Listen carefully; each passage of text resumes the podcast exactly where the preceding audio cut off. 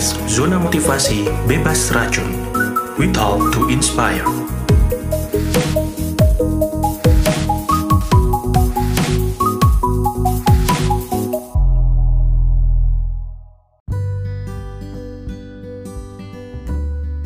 Hai Assalamualaikum kita balik lagi zona motivasi bebas racun edisi Finding Your Heroes um, di kondisi saat ini kita masih tetap harus uh, patuhi protokol yang ada di Indonesia atau yang ada di uh, nggak di Indonesia.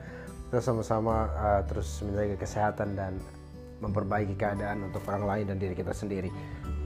Oke mungkin uh, di podcast kali ini aku bakal ngebahas uh, sebuah cerita dari beberapa uh, orang-orang hebat tapi aku lebih baik fokusnya ke arah telekomunikasi karena ini aku baru baru baru riset banget di minggu-minggu ini.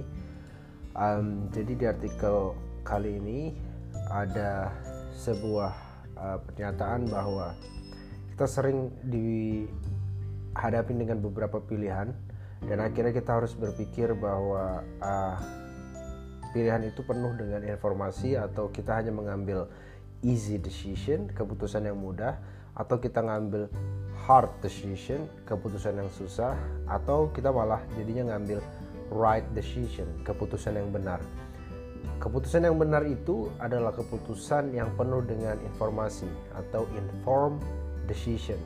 Jadi dengan segala uh, bentuk informasi, data, uh, conversation, obrolan atau juga bahkan bertukar pikiran dengan orang-orang yang ahli atau yang sedang kita pengen cari jawaban dari mereka. Terlepas dari itu semua, judulnya ini adalah Go Big or Go Home. Jadi uh, karena ini adalah uh, kesimpulan dari podcast bulan ini dari bagian podcast uh, saya jadi um, seorang heroes pasti mempunyai pilihan yaitu go big or go home. Sebelum mereka uh, pergi untuk berpetualang, sebelum mereka mengenali diri mereka, sebelum mereka melangkah lebih jauh, pasti mereka akan dihadapi uh, dengan keputusan-keputusan yang sangat-sangat instan uh, dan juga harus efektif, tepat.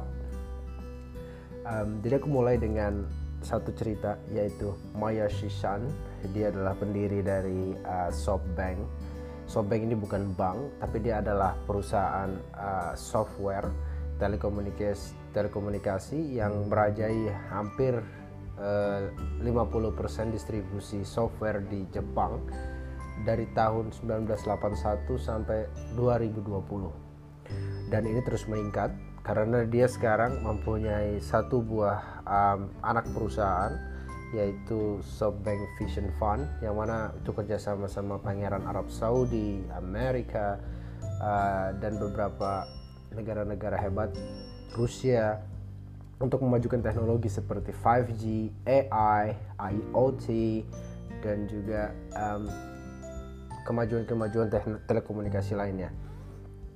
Um, awalnya Maya Susan ini uh, pergi ke United States ke Amerika ke negara yang udah nggak bakal mikirin tentang bagaimana memberi makan manusia lagi tapi bagaimana berpikir untuk terbang ke bulan memikirkan bagaimana bentuknya Mars.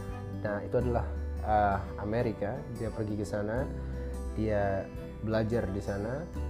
Uh, dia tidak uh, tidak tidak menyerah begitu saja walaupun dengan segala kegagalan yang penuh dengan uh, ceritanya. Dia ngambil makroekonomik dan sorry uh, computer science dan ekonomi kemudian dia terus uh, selalu berjumpa dengan orang-orang like minded profesornya orang-orang di sekitarnya untuk menciptakan sebuah inovasi yang sedang dia kerjakan saat itu dia mengerjakan sebuah software untuk uh, sebuah perusahaan uh, Jepang yang pada akhirnya itu menjadi hal yang sangat luar biasa sukses. Tak lepas sampai di situ, kepuasannya dia langsung lanjut uh, untuk mengembangkan di negaranya. Dia kembali ke negaranya, dia membuat uh, sebuah perusahaan dengan dua orang part-time workers dengan satu ruangan yang sangat kecil di tahun 81 sampai akhirnya 10 tahun kemudian Harvard Business Review berwawancara dengan uh, Maya Sisan mengatakan bahwa akhirnya di tahun 2000 saya mempunyai enam divisi dan dua joint ventures. Dua joint ventures ini dia salah satunya menguasisi, mengakuisisi Yahoo Japan. Yahoo diakuisisi oleh uh, Mayosisan. Tapi setelah puluhan tahun berjalan, dia mempunyai satu uh, hal yang paling memukau saat ini, yaitu kita tahu uh, dia mempunyai saham di Didi, di Grab, di Gojek, di uh, 26% saham di Alibaba, terus juga mempunyai hampir di seluruh startup Silicon Valley dia uh, memegang kendali di dalamnya. Terlepas dari itu semua, bagaimana kita mengetahui pilihan dia tentang perspektif? Karena um, di poin ini kita harus bisa berpikir bahwa memilih untuk go big or go home bukanlah hal yang mudah karena itu adalah mempercepat sebuah uh, tindakan yang sangat kritikal untuk kita tentukan. Jadi aku akan bagikan uh, tiga tiga hal yang sangat kita butuhkan waktu kita berpikir tentang mengambil keputusan go big or go home. Yang pertama kita harus paying close attention, benar-benar memperhatikan kepada experience uh, yang immediate atau lasting, yang saat itu juga atau yang sebelumnya, yang datang sebelum atau bersamaan dengan keputusan go big or go home. Dan jangan pernah berpikir bahwa uh, kita mengkombinasi uh, poin-poin itu secara subjektif. Jadi harus objektif, harus berdasarkan data, berdasarkan best result, hasil yang lebih baik untuk mengcreate uh, untuk create decision itu secara objektif karena itu akan berimpact pada uh, keputusan kita. Yang kedua, terlepas dari bagaimanapun keputusan itu gagal, jangan pernah mengeluh saat kamu ambil keputusan itu sudah yang menurutmu adalah yang the right decision jangan mengeluh pada keputusan itu nggak ada second guessing atau slamming yourself with what if question. Jangan pernah yang kayak what if? Bagaimana kalau bagaimana kalau bagaimana kalau. Jadi udah saat kamu ambil keputusan gagal jangan pikir lagi untuk uh, what if question. Karena kamu gak punya waktu untuk mikirin itu lagi karena energimu harus lebih baik dihabiskan di tempat lain. Maksudnya di sektor lain atau di pikiran yang lain. Dan cobalah work with this progress karena ini adalah goal yang uh, bakal terus berlanjut. Terus yang terakhir di sini adalah tidak semua pilihan itu adalah di level go big or go home. Jadi ada level juga yang cuma di tengah-tengah.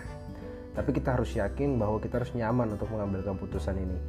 Karena maksudnya um, kita nggak mau kan tercebur ke dalam uh, air sampai baju kita basah gitu loh. Jadi maksudnya lebih baik ya ya kita bisa main air tapi nggak perlu sampai sepenuhnya basah. Dan intinya tercebur tapi jangan sampai basah kuyup. Itu kali bahasa Indonesia yang benar ya. Tapi juga kita juga nggak harus secara instan untuk mengambil keputusan itu dengan kondisi yang stres atau juga kita mempunyai potensial ops, uh, option yang kayak kita harus all in sekarang uh, dan harus harus pokoknya harus jadi sekarang. Ya take risk of course tapi juga uh, pikirkan uh, kita milih lagi dari kondisi kepala yang dingin. Jadi nggak pada saat kamu stres karena itu bahaya dan juga um, kamu harus bisa menghadapi tantangan-tantangan dengan uh, temperamen yang tegang atau juga kamu juga harus mengetahui bagaimana mentoleransi sebuah high stress yaitu high stress tolerance. Uh, dan juga hal yang paling berharga dari tiga hal ini untuk selalu diingat adalah bahwa kebijaksanaan itu memang ada. Jadi setelah kamu mengetahui dan menganalisa uh, fakta dan kamu pertimbangkan strateginya untuk go big or go home pastikan juga kamu tidak overwhelmed dengan keputusan yang kamu ambil. Maksudnya um, uh, bingung dengan keputusan yang kamu ambil.